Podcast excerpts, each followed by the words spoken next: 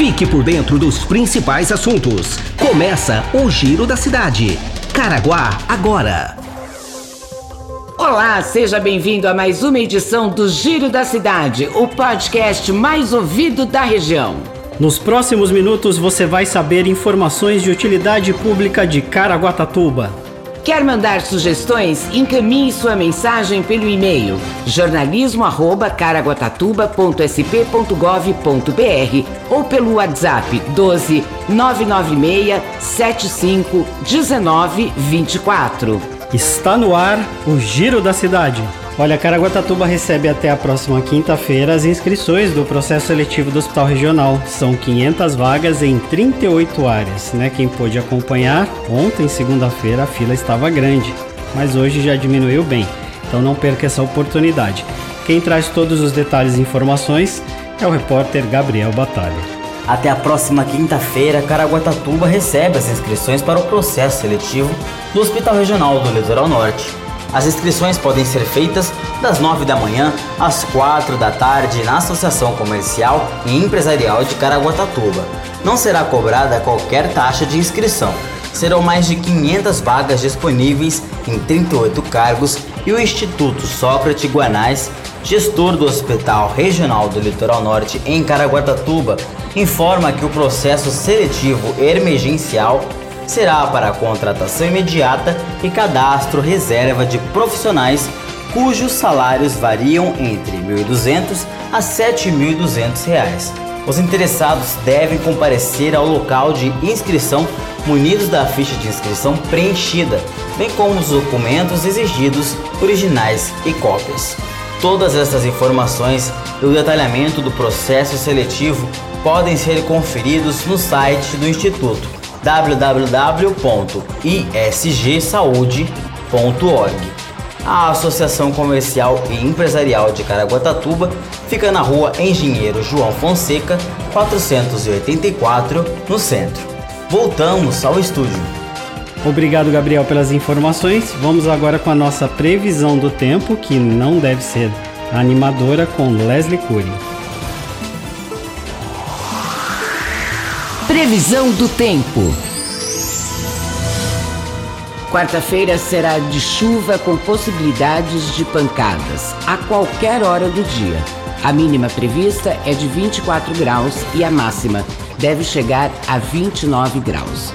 Nós temos um alerta aí da Defesa Civil, válido até o dia 7, que o litoral norte pode sofrer com chuvas fortes e descargas elétricas. As informações são do Centro de Estudos Climáticos do INPE de Cachoeira Paulista.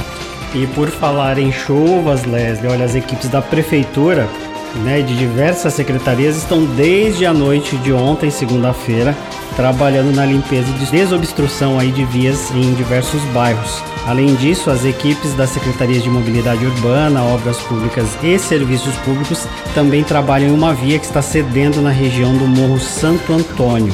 Também temos equipes monitorando a região do Tabatinga e também no Verdemar, onde foram registrados os maiores acumulados de chuvas desta segunda-feira à noite.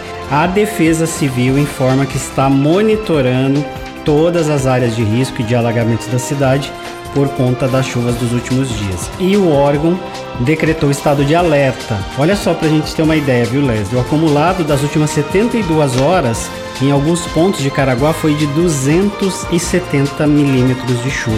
É muita água. E a previsão para o mês seria de 287 milímetros. Então você imagina a quantidade de água. Informação importante de utilidade pública.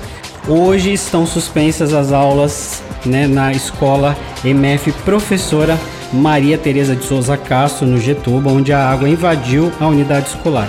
As equipes da Secretaria de Educação estão no local realizando essa limpeza.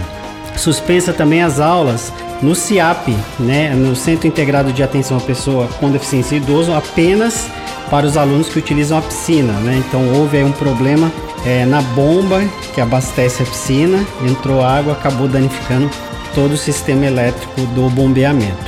E o posto de atendimento ao trabalhador também registrou invasão de água e as equipes estão limpando o local, porém, agora no período da tarde deve voltar, voltar a funcionar normalmente.